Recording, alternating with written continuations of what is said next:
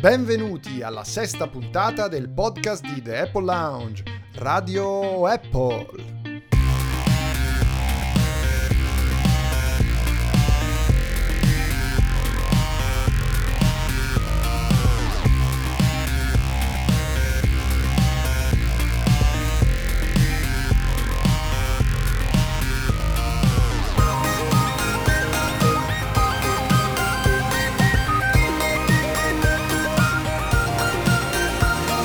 Oggi parliamo dell'errore 53, del bug del 1970, ma poi di onde gravitazionali, di commenti da capogiro, di opera software che passa in mani cinesi, dello scatto orribile di Tim Cook al Super Bowl e chiudiamo parlando di Sky che non porta Sky Go su Apple TV.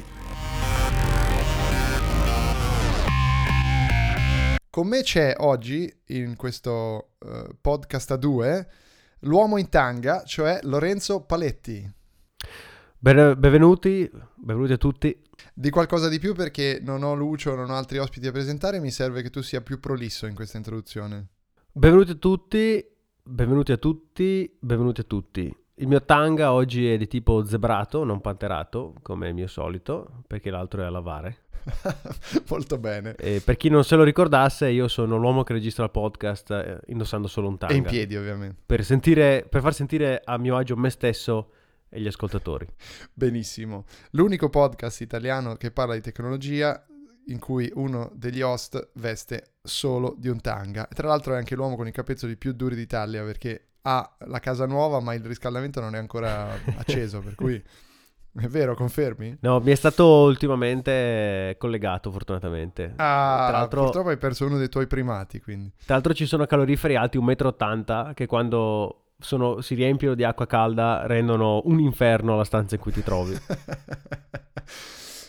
Va bene, allora partiamo subito eh, parlando di eh, questioni software, visto che l'altra volta eh, proprio tu Lorenzo ci avevi parlato della critica di Walt Mossberg che aveva preso di mira la qualità del software Apple, no?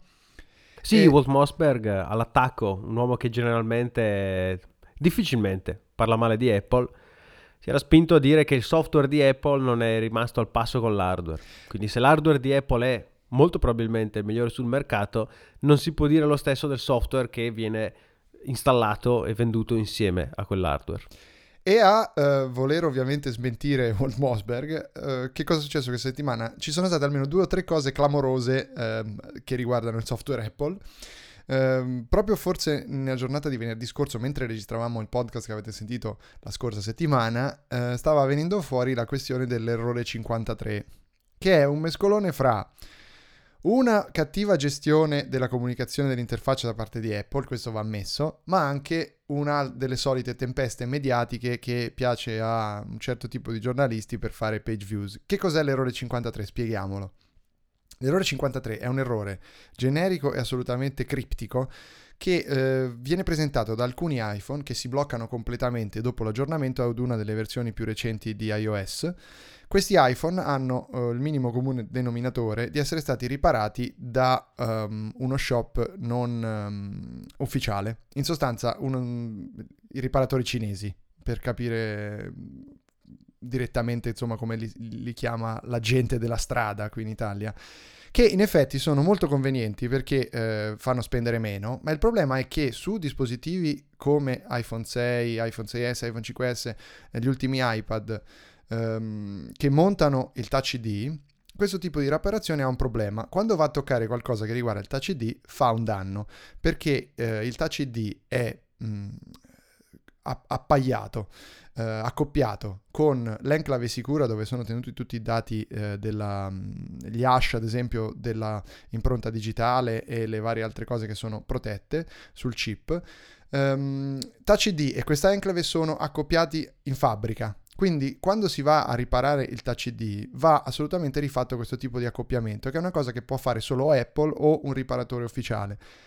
Cosa è successo? Che eh, fino a poco tempo fa le riparazioni al Touch ID che eh, non avevano mh, avuto come eh, soluzione finale questo riaccoppiamento continuava a funzionare lo stesso. Con uno degli ultimi aggiornamenti di iOS 9 Apple ci ha messo una pezza e eh, introducendo una sorta di forma di ehm, antimanomissione eh, ha fatto in modo che eh, il mancato riconoscimento di questo accoppiamento blocchi il telefono. Una cosa molto ragionevole, anche molto sicura, perché il Touch ID ovviamente è ehm, la porta d'accesso alle cose più importanti del telefono, non solo ora che si può utilizzare per proteggere delle applicazioni, ma perché, lo ricordiamo, Apple Pay si attiva tramite Touch ID. Per cui per evitare eh, qualsiasi rischio di manomissione, Apple attiva questa modalità. Ora, il problema qual è? Quello che succede sull'iPhone che si blocca per questo motivo è sostanzialmente invece di avere una, un messaggio che ci dica l'iPhone è bloccato per questo, questo e quest'altro motivo, giusto? Uh, ci presenta soltanto un errore 53, che non vuol dire nulla. E fino a poco tempo fa, prima che il Guardian se ne occupasse, anche il supporto Apple non sapeva cosa diamine fosse questo errore 53. Quindi ecco, questo è il problema che riguarda Apple. Da questo punto e da questa critica assolutamente attendibile e costruttiva, il Guardian ci ha ovviamente costruito su un impero di... Uh, uh, di, di, un impero di niente perché ha, ha, ha, scritto un articolo il cui titolo era uh, Fury Mounts per l'errore 53, cioè la furia degli utenti, quando saranno sì e no forse 10-20 mila utenti di tutto il mondo che possono presentare questo problema su uh, milioni di dispositivi venduti. Sta di fatto che i commenti che si sono letti in giro sono stati di ogni e i commenti, vero Lorenzo, saranno un tema ricorrente di questa nostra puntata. Saranno il tema ricorrente di questa puntata. Il tema di questa puntata. E quindi i commenti quali sono stati? Ecco fatto, Apple di nuovo nella sua peggior uh, foggia Uh, ci regala un'altra delle sue cazzate. Deve farci spendere soldi per riparare un iPhone per forza, non lo possiamo andare a riparare da un, un cinese qualsiasi eh, no, dobbiamo riparare solo da loro, ecco fatto, vogliono guadagnarci più. Quando, e questo, questi erano commenti di Walt Mossberg, giusto? sì, formulati esattamente in questo modo, tra l'altro, in italiano dozzinale.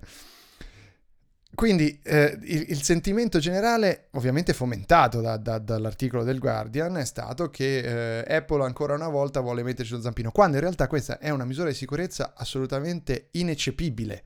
Perché se vai a, a, interrompere una catena di sicurezza come quella che c'è fra l'enclave sicura e il Touch ID, è normale che il dispositivo non ti debba permettere di fare altro.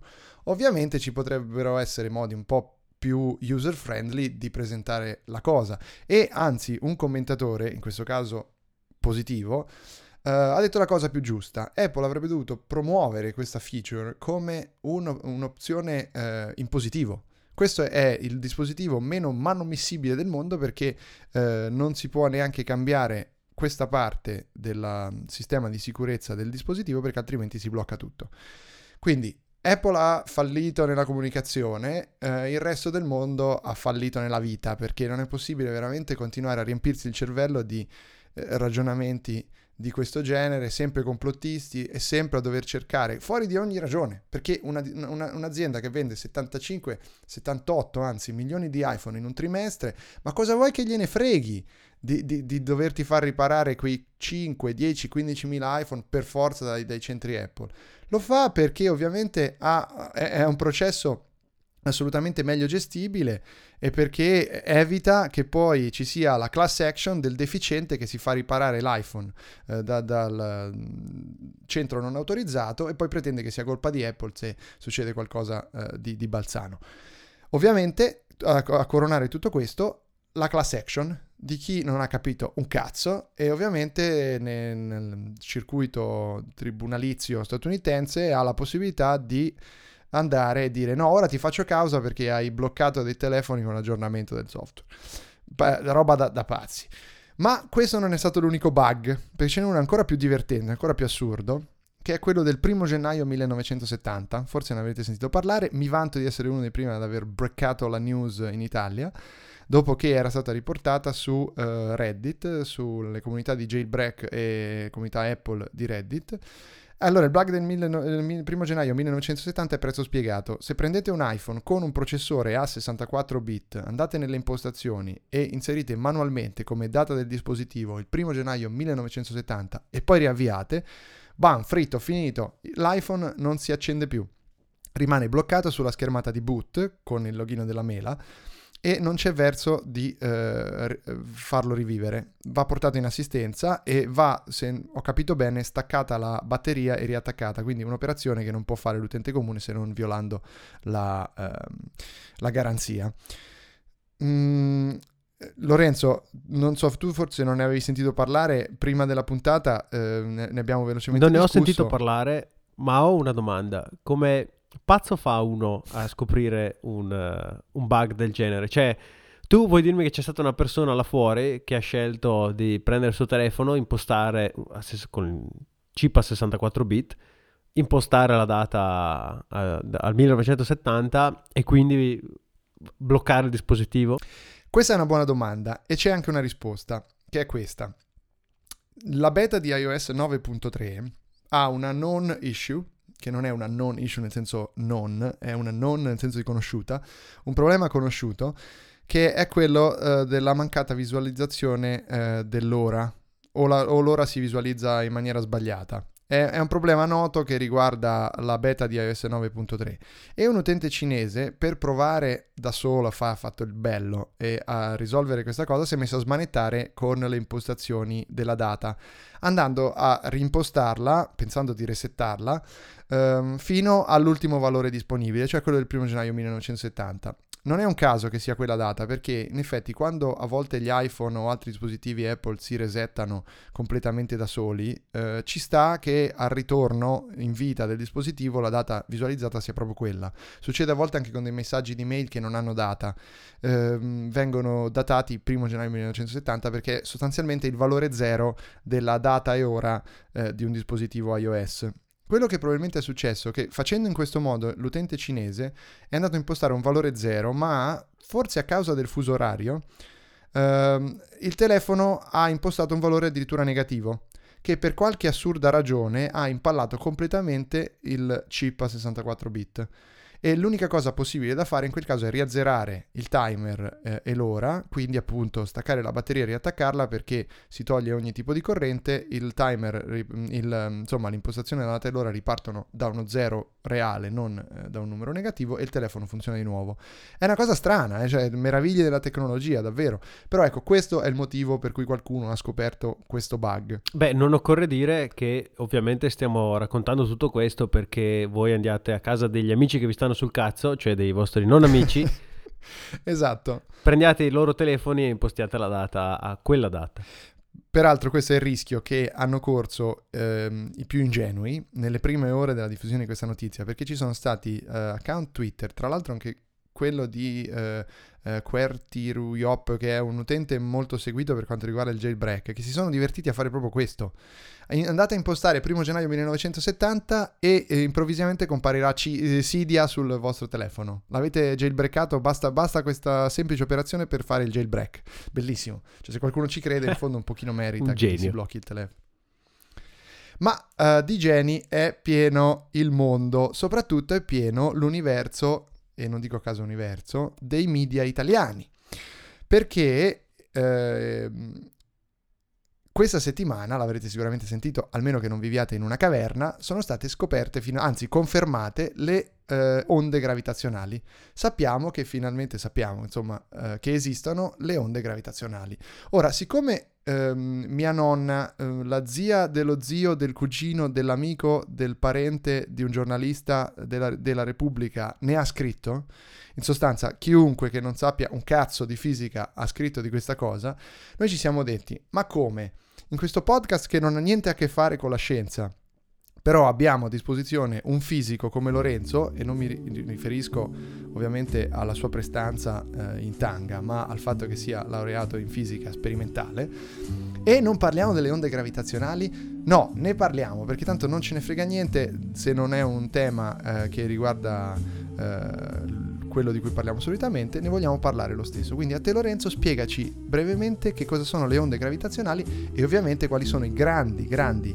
Eh, le grandi implicazioni per tutti gli utenti Apple. Beh, ovviamente.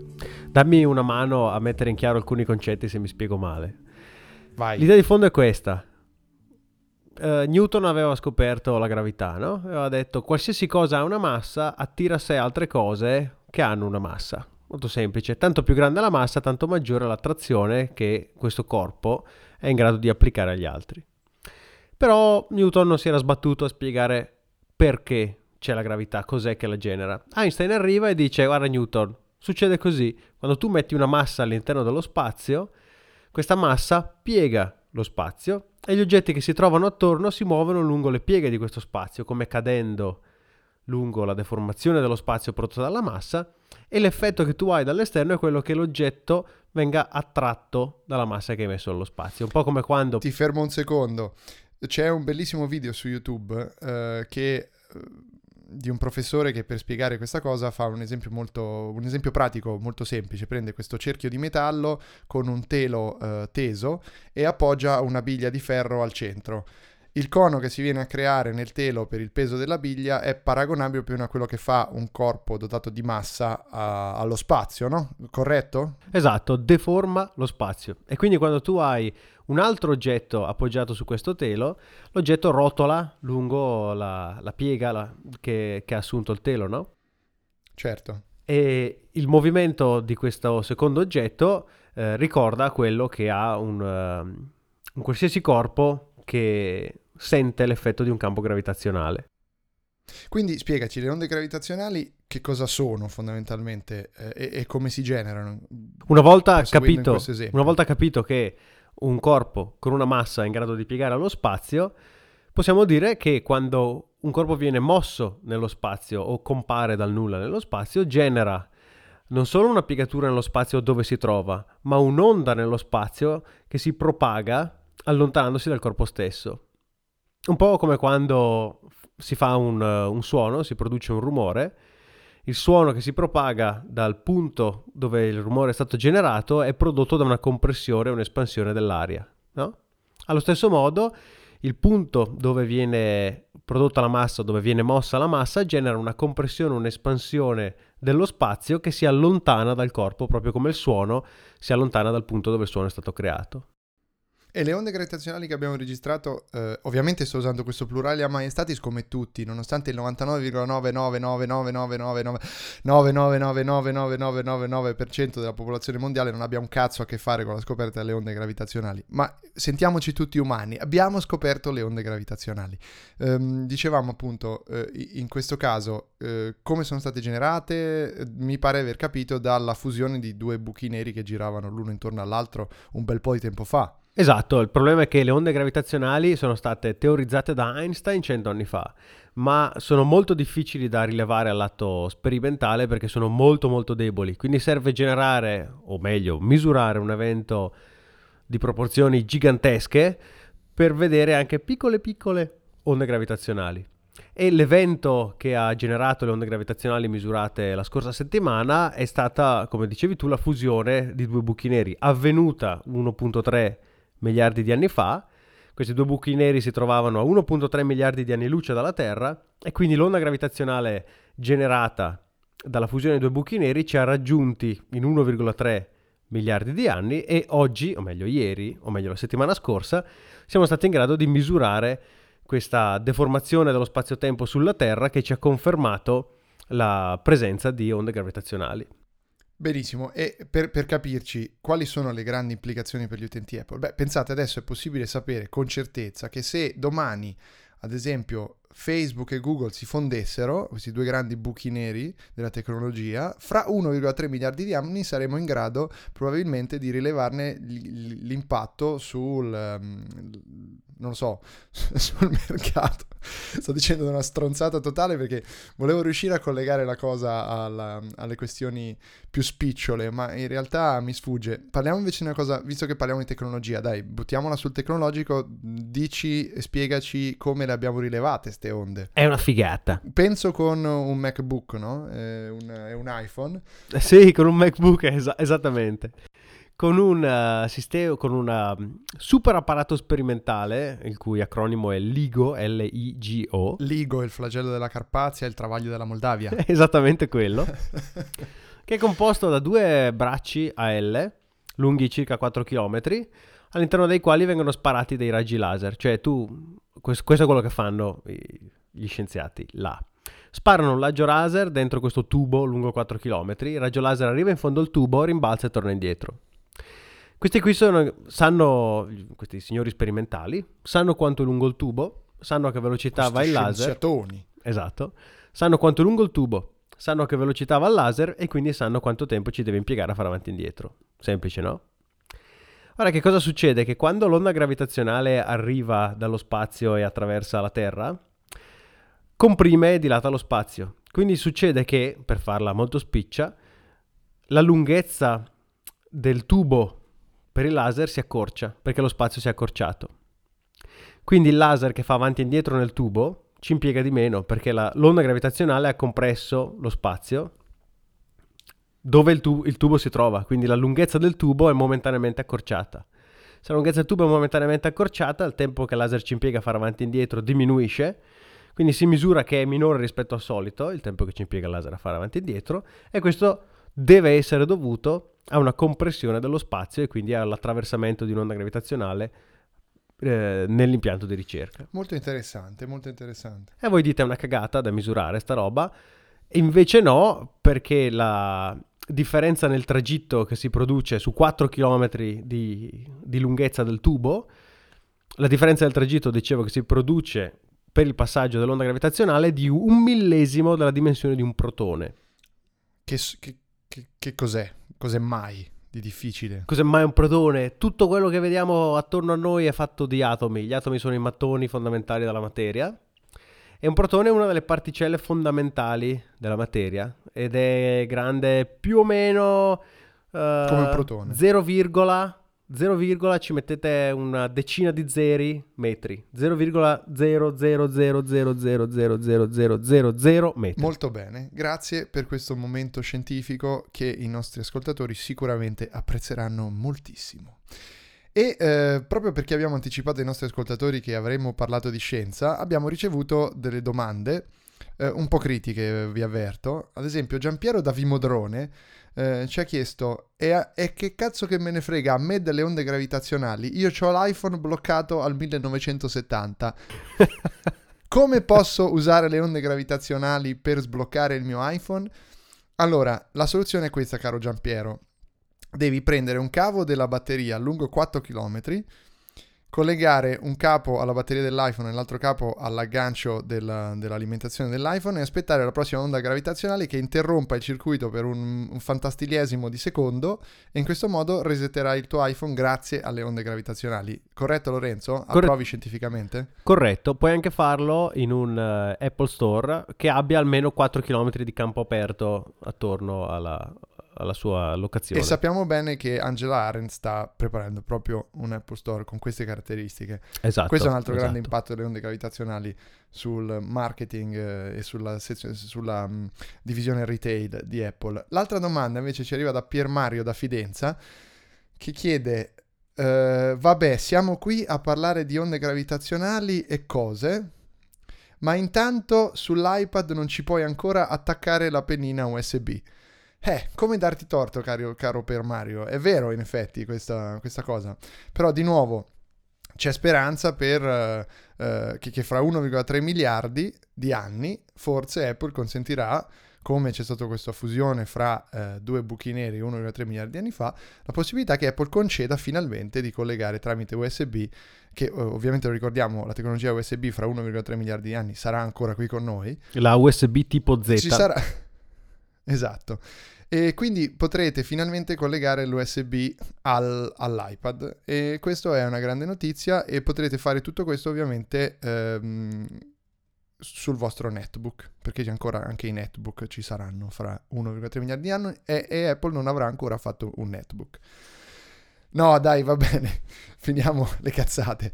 Queste, queste, due testimonianze che ovviamente ci siamo divertiti ad inventare ehm, non sono reali, l'avrete capito, erano solo delle butade che ci siamo divertiti a, a regalarvi, ma è vero caro, Lorenzo, ci siamo fatti delle grasse risate, per non piangere, con i commenti reali, reali alla notizia delle onde gravitazionali su TGCOM24, su Il Fatto Quotidiano e su focus, o meglio sulle pagine di queste tre pubblicazioni.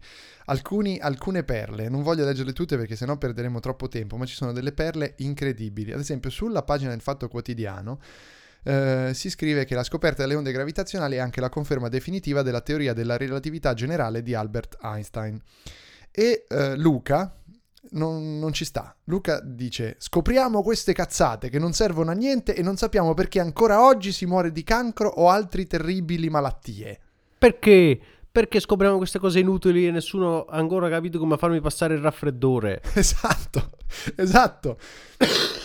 E la tosse pure. anche. Continuiamo con gli sciroppini e, e le onde gravitazionali. E invece Davide, e, e- e- qui non c'è veramente soluzione di continuità fra questi commenti di geni assoluti, dice scoperta del secolo anche se secondo me Einstein è un po' superato. Dai, in fondo eh, eh, sono cento anni che stiamo a spaccare le palle con questo Einstein. È out. Poi arriva la, la- la chiave politica, la lettura politica di Rino, che dice tranquilli, ci pensa Renzi. C'è, della c'è del sarcasmo, c'è del sarcasmo. Where is my Samsung? Esatto. Where is my Samsung? esatto, where is my Samsung? E invece Pietro, ehm, che sbandiera fiero la sua ignoranza, dicendo che io sono ignorante, ma non morirò per quello. Mentre evidentemente i fisici che hanno scoperto le onde gravitazionali forse moriranno perché sono dei sapientoni.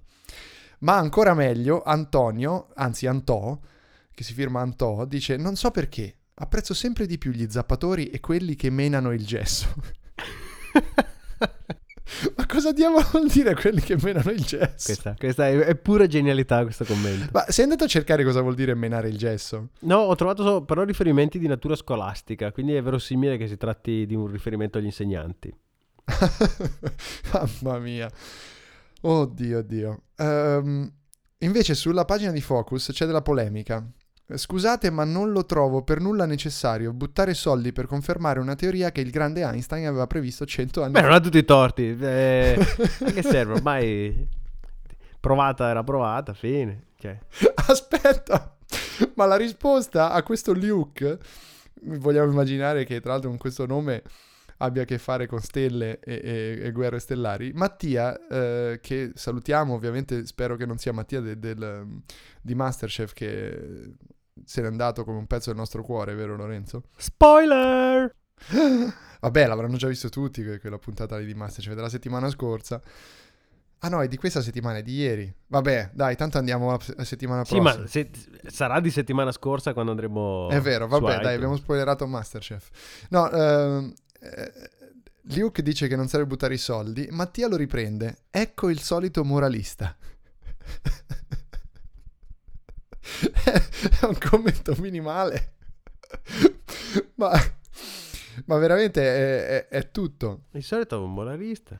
E poi c'è chi si arrabbia perché dice se lo spazio-tempo può essere modificato non vuol dire che possa essere bucato. Credere agli universi paralleli è come credere a Dio. Un'assurdità assoluta. Scoperta importante sì, ma che non cambia niente. E se poi modifichi lo spazio e ti dà l'errore 53 perché si è disabbinato? esatto. Come facciamo dopo a staccare la batteria dello spazio e a ricollegarla per, per resettare lo spazio? Ed ecco il Big Bang spiegato. Esatto. Vabbè, voglio chiudere solo con due commenti. Uno è questo, dice Einstein penso che con Tesla fosse avanti almeno 500 anni rispetto ai contemporanei. Questa è un'accusa forte, un j'accuse molto forte, vuol dire che Einstein, essendo avanti 500 anni, si è rigiocato una teoria vecchia di 400 anni, già confermata quindi nel suo cervello da 400 anni, ma 100 anni prima. Un veramente un truffatore. E infine, Francesco non ci sta. Scoprire come portare acqua in Africa o smettete le guerre? No. Perché non smettete le guerre? No? Perché non smetti le guerre, Lorenzo? Smetti le guerre! E poi basta, c'è anche una difesa di tutti questi commentatori, e con questa chiudiamo, è di Marco, eh, che ha tra l'altro un vessillo a- assolutamente medievale con le quattro repubbliche marinare, non riesco a capire. Vabbè, Marco dice... eh, forse è veneziano, deve essere San Marco. Magari i sapientoni che criticano chi pensa che non sia di vitale importanza sta cosa, e già qui c'è da, da capirlo, cioè vuol dire i sapientoni che criticano noi poveracci che eh, ci lamentiamo dell'inutilità della scoperta delle onde gravitazionali, ecco, questi sapientoni ci possono elencare i benefici per il genere umano nel brevio, breve o medio periodo? Vero Lorenzo? Spiegaci quali sono i benefici nel breve o medio periodo delle onde gravitazionali. E tra l'altro non escludendo che un, un beneficio nel lungo periodo possa ancora esserci. Non servono a niente. No, allora nel breve e medio periodo effettivamente no, però dobbiamo trovare un modo per sfruttarle. Però il, eh, quando guardiamo lo spazio, vediamo che ci sono intere galassie che si muovono spostate da non è chiaro cosa. Sembra che siano attirate da qualcosa. Noi andiamo a vedere dove dovrebbe esserci questa cosa che le attira e non ci vediamo niente. Quindi deduciamo che lì c'è qualcosa perché sono attirate da qualche campo gravitazionale, anche se lì non ci vediamo niente. Questa cosa che non vediamo e non sappiamo che cosa sia, noi fisici la chiamiamo materia oscura. E il problema di fondo è che è stimato che circa il 90% dell'universo che vediamo sia fatto di materia oscura, cioè di, quello, di, di tutto ciò che compone l'universo, noi ne conosciamo e neanche benissimo solo il 10%. Siccome questa cosa non la possiamo vedere perché pare non emettere o riflettere luce, questa materia oscura, però sembra avere un campo gravitazionale, le onde gravitazionali potrebbero aiutarci a capire di che cosa si tratta studiando la radiazione gravitazionale emessa da questi corpi invisibili, ma che chiaramente ci sono.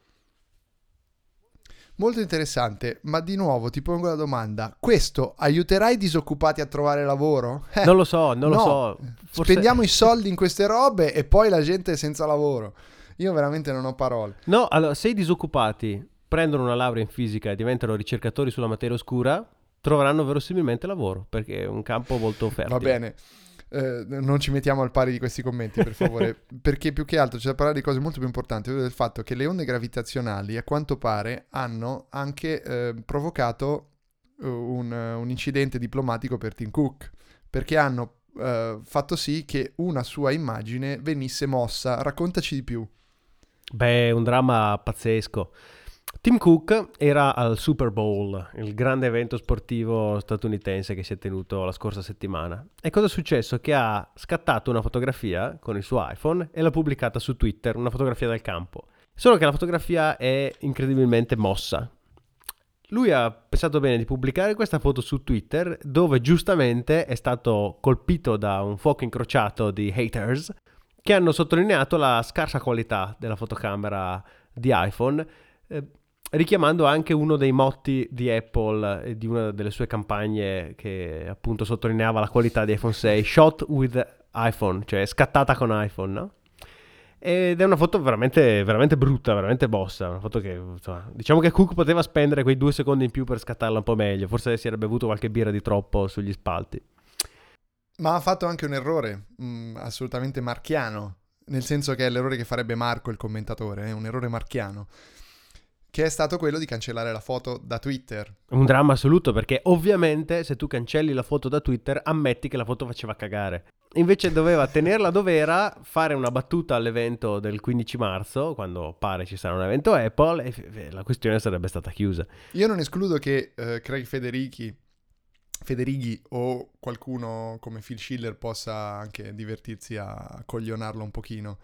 Uh, ved- vedremo. Vedremo. No, no, vedremo, è possibile, dai. è possibile. Eh, secondo me ci saranno le possibilità per... Va bene, comunque questa grande notizia molto importante eh, che ha oscurato fra le tante altre, perché ovviamente questa settimana c'è stato un po' di oscuramento di notizie importanti, secondo me. Una delle quali ehm, è questa, ovvero Opera, Opera Software, la norvegese, passerà in mani cinesi. Uh, nel silenzio generale della comunità tecnologica internazionale le due aziende che hanno acquisito Opera Software ASA, l'azienda norvegese che produce Opera, il browser e Opera Mini, sono la Kunlun, che è attiva nel, ses- nel, settore del mobile internet, per capirci quella che ha distribuito Angry Birds con Rovio in Cina. L'altra è eh, Q360, che ha acquisito Grindr, noto social network di incontri gay, a gennaio, eh, ne ha preso il 60%. Ecco, um, Kunlun e Q hanno acquisito in un consorzio di cui fa parte anche uh, il Golden Brick Capital Fund uh, il 100% delle azioni di Opera Software ASA. Uh, da marzo, quando l'offerta sarà definitiva e già vincolante, pagheranno 1,2 miliardi di dollari, se non sbaglio, sì esatto, 10,5 miliardi di corone, eh, pagando molto di più tra l'altro del prezzo di mercato per le azioni, eh, del 100% delle azioni della compagnia. Quindi Opera Software, grande paladino del, del freeware e di programmi appunto come Opera, Opera Mini, passerà totalmente nelle mani di due aziende cinesi. Non è cosa da poco e mi sono francamente stupito che i commenti si siano limitati perché insomma queste due aziende meno male rimangono aziende cinesi con tutto quello che può implicare questo da un punto di vista del coinvolgimento con eh, il, il, governo cinese. Eh, è un, è un, non sarà un problema, probabilmente almeno il, il, il um, consiglio di amministrazione di Opera Software assicura che è la scelta giusta per continuare a crescere, bla bla bla bla bla, e tutto il, uh, l'esecutivese uh, che ci si, può, ci può immaginare in questi casi. Il fatto rimane che un altro grosso pezzo di innovazione europea finisce in Cina. Non voglio fare l'europeista, però boh, forse questa cosa meritava un'analisi un pochino più approfondita di quella che abbiamo letto in questi giorni, che non abbiamo letto in questi giorni nei vari giornali e riviste. Uh, e quali saranno gli effetti ma, della, eh, secondo te? In realtà gli effetti a, al momento non lo so. Io non voglio neanche suonare. Quali sono gli effetti nel medio e breve termine? esatto non voglio neanche suonare troppo uh, sciovinista a livello europeo, però um, queste mega aziende cinesi, che pure sono già delle mega aziende di cui non abbiamo mai sentito parlare, hanno come obiettivo ovviamente un'espansione internazionale, per cui diciamo che eh, l'obiettivo nel medio periodo sicuramente per le due aziende è quello di sfruttare il eh, brand e la reputazione di Opera per eh, espandersi a livello globale. Il che eh, non è un problema di per sé, alla fine voglio dire, eh, siamo circondati da aziende cinesi che sono espanse a livello globale che francamente producono anche prodotti di, di livello interessante, ad esempio Huawei che ultimamente ha fatto una crescita a livello globale incredibile. Eh, di fatto non si capisce quali sono invece le prospettive da parte di Opera, cioè qui sostanzialmente il direttivo ha semplicemente detto così come siamo, l'unica cosa valida è che noi ce ne laviamo le mani e vendiamo al miglior offerente. È un peccato perché in realtà Opera da questo punto di vista è sempre stata appunto un'azienda paladina dell'open web, del freeware, insomma ha molte cose interessanti da questo punto di vista alle spalle. La preoccupazione è che due aziende eh, che sono interessate più che altro a un interesse personale di espansione globale possano magari snaturare eh, questo tipo di approccio di opera software. Però vabbè, è presto per dirlo, eh. non, non, voglio fare né complottismi né voler troppo mettere le mani avanti o fasciarsi la testa in anticipo. Vedremo, vedremo. Io personalmente non sono un utente di opera, ma eh, lo ero quando forse su dei vecchi cellulari con Opera Mini e poi eh, ai tempi di Windows ero invece un uh, assiduo utente di Opera. Vabbè, in ogni caso io volevo piazzarla qui in mezzo questa notizia solo perché secondo me se ne è parlato troppo poco e quindi mi piaceva volerla ritirare fuori. Ma vorrei invece andare a chiudere mh, mm, sempre con eh, la questione commenti, con questo fil rouge della nostra puntata, vero? I commenti, questa grande eh, colonna portante di internet. Grande specchio del nostro paese come Sanremo. sì, vabbè preferisco non andare su questa cosa perché sennò poi divento cattivo. Anzi, ricordiamo, a proposito di Saremo, l'unica cosa positiva che oggi è venerdì 12 febbraio, mentre registriamo, è uscito Figatta de Blanc, il nuovo album di Elio e le Storie Tese che potrete tutti ascoltare su Spotify, ma non su Apple Music perché a quanto mi risulta ad oggi non c'è ancora su Apple Music. In ogni caso, Figata de Blanc, chiaro riferimento a Regata de Blanc dei Police, è un, un, tributo. Sono curioso, non vedo l'ora di chiudere questa boiata del podcast per andarmelo a sentire. Lorenzo non commenta, ma anche lui, lui lo sta già. Mi fa piacere che tu rispetti il nostro lavoro e, e tutti gli ascoltatori. No, no, sto scherzando, vi voglio molto bene, soprattutto eh, a Lorenzo e al suo perizoma. Te ne manderò uno usato. No, dai, volevo, volevo parlare invece della um, classifica, classifica di iTunes di questa settimana, perché eh, la classifica italiana delle app per iPhone di iTunes, eh, in prima posizione vede un'app bellissima che mi ha regalato momenti di gioia infinita domenica scorsa quando l'ho scaricata, ed è Face Swap Live. Ed è un'applicazione che ti permette di scambiare le facce in foto con gli amici, ma live, cioè quindi in presa diretta, tipo realtà aumentata. E, ehm, grasse risate, assolutamente assicurate, costa solo 99 centesimi, scaricatevela perché tanto è divertente, eh, vi verrà noia dopo 4 ore, però vi, sarete fatti le grasse risate nel frattempo.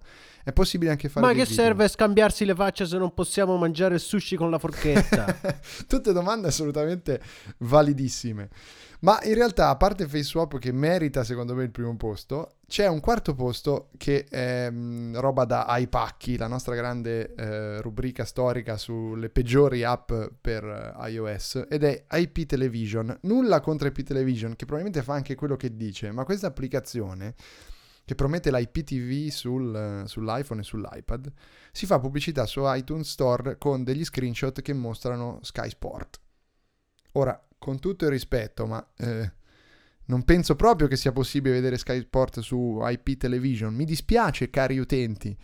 Quindi è inutile che mettete 5 stelline perché l'app chiede di mettere 5 stelle e poi aggiungeremo più canali. Questa grande truffetta che si sono inventati quelli che fanno le app eh, per la visualizzazione della TV su iPhone. E anche qui ci sono delle grandi perle, secondo me, nel, nel, nelle recensioni, ma non voglio assolutamente eh, spoilerarveli, andatevele a leggere. Quanto invece proprio questa, questo fatto di Sky eh, mi dà lo spunto per chiudere parlando di una cosa eh, molto semplice. Qui la faccio io la domanda da commentatore. Ma perché Sky non ha ancora fatto un'applicazione per Apple TV? Lorenzo, tu lo sei chiesto anche tu, vero? Me lo sono chiesto e la risposta più ovvia che mi viene in mente è che se facessero un'applicazione per Apple TV di Sky Go, per ogni abbonamento venduto di Sky ci sarebbero due utenti di Sky, cioè ci sarebbe qualcuno che usa il decoder, la scheda e la parabola e qualcun altro in un'altra abitazione su un altro televisore lontano che usa Apple TV con l'applicazione Sky Go. Che è esattamente quello che facciamo sia tu che io in questo momento. Esatto. io con l'abbonamento dei miei genitori in Germania su Sky Go e tu, sempre con Sky Go, nella tua nuova casa, con l'abbonamento dei tuoi genitori. È, co- è corretto? Esattamente. Quindi che cavolo cambierebbe? Ma il, Anzi... Ma il problema di fondo è che io non sono disposto a pagare 40, 50, 60 euro di, di abbonamento a Sky per guardare Sky a casa mia. Ma scusa, Però sarei non quando hai. Netflix a 7,99 euro al mese, perché tanto... No, cioè, bravissimo. Or- ormai... Eh, capito? Capiamoci, eh, il TG di Sky se lo vuoi vedere lo vedi in chiaro giusto? Perché mi pare che su cielo esatto, lo diano, sì. no? Io non sono in Italia, quindi non posso sapere questi, questi, deliziosi particolari, ma so che dovrebbe essere visibile in chiaro. Sì, sì, in chiaro. Perfetto. Ehm, le, le, serie televisive, le, che poi sono la cosa più interessante, te le vai a, a, pescare di qui e di là da vari Netflix. Ah, su Netflix c'è tutto. Guarda, tranne un paio per cui, di. veramente, secondo me Sky sta mancando un'occasione grossa. Sì, l'occasione di fare una opzione Sky Go, solo Sky Go, senza Sky, senza l'antenna, senza satellitare, da guardare solo su Apple TV e da far pagare, non so, 10 euro al mese, 15 euro al mese. Io 10-15 euro al mese li pagherei per avere Sky Go su Apple TV. Non su iPad, non su iPhone, su Apple TV. Con un numero maggiore di canali rispetto a quelli che si prendono su Sky Go, perché ovviamente ce n'è molti. Forse c'è un problema di... Ma secondo me l'importante è l'on demand. Cioè, che ci sia l'on demand. Poi il numero di canali, secondo me, è accettabile, quello di SkyGo. Sì, ma alla fine, infatti, cioè, eh, se voglio vedere Masterchef, attacco SkyGo sulla mia Apple TV e mi guardo Masterchef. Ma dai, su, è assolutamente... St- Io sono sorpreso che non abbiano ancora fatto questa cosa, perché mi sembra strategicamente un po' un errore. Poi magari noi non le sappiamo i meccanismi che stanno dietro alle licenze o altre cose, però alla fine l'Apple TV e un decoder cosa cambia? Decodifichi, come dicevi tu prima, in pre-puntata un segnale da un decoder digitale che, che, che prende dati da internet o decodifichi un segnale dalla parabola? Cambia. Secondo me non cambia niente. Quanti utenti in più farebbero? Non ne ho idea dei numeri, non ne ho idea, ma non penso che ci perderebbe. Anzi, magari ci guadagna, perché no, non credo che i nostri due esempi siano così fuori dal mondo. Credo che molti... Non solo, te ne, te ne dico un'altra. Eh, forse lo fanno anche perché si paga la seconda televisione in casa, ok? Con il multivision.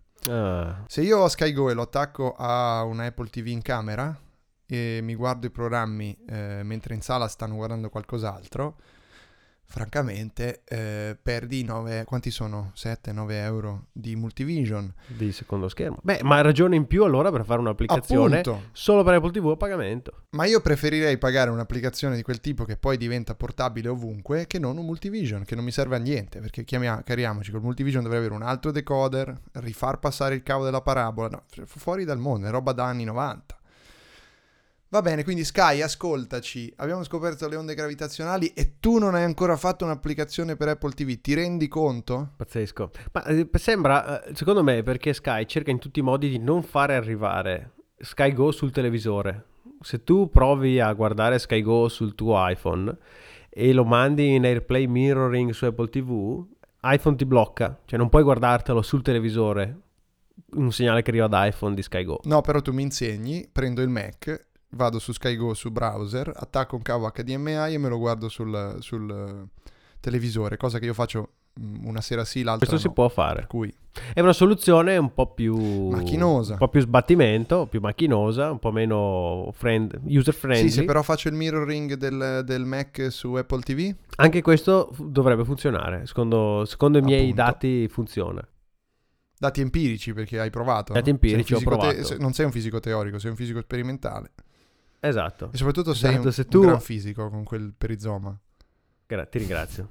Se, se tu mirrori il eh, mirrori, verbo italiano, se tu mirrori Mirrorare. il MacBook su Apple TV e mandi a tutto schermo da Safari eh, Sky Go, te lo guardi senza problemi. Ok, non mirrorarmi. Non... Non mirrori iOS, non c'è un'app eh, per Android compatibile con Chromecast da quanto mi risulta, ma addirittura non c'è un'app per Android per tutti i dispositivi. Per esempio, ci sono applicazioni di SkyGo per Samsung, ci sono per eh, non mi ricordo quali altri produttori, ma non ci sono per esempio per Motorola. Vabbè, quello attiene più al, al- al dramma, all'incubo che è la frammentazione di Android Oh, che sì, non ha dei, questo, dei problemi di, di. Sky. Poverini, per quello gli siamo nel cuore.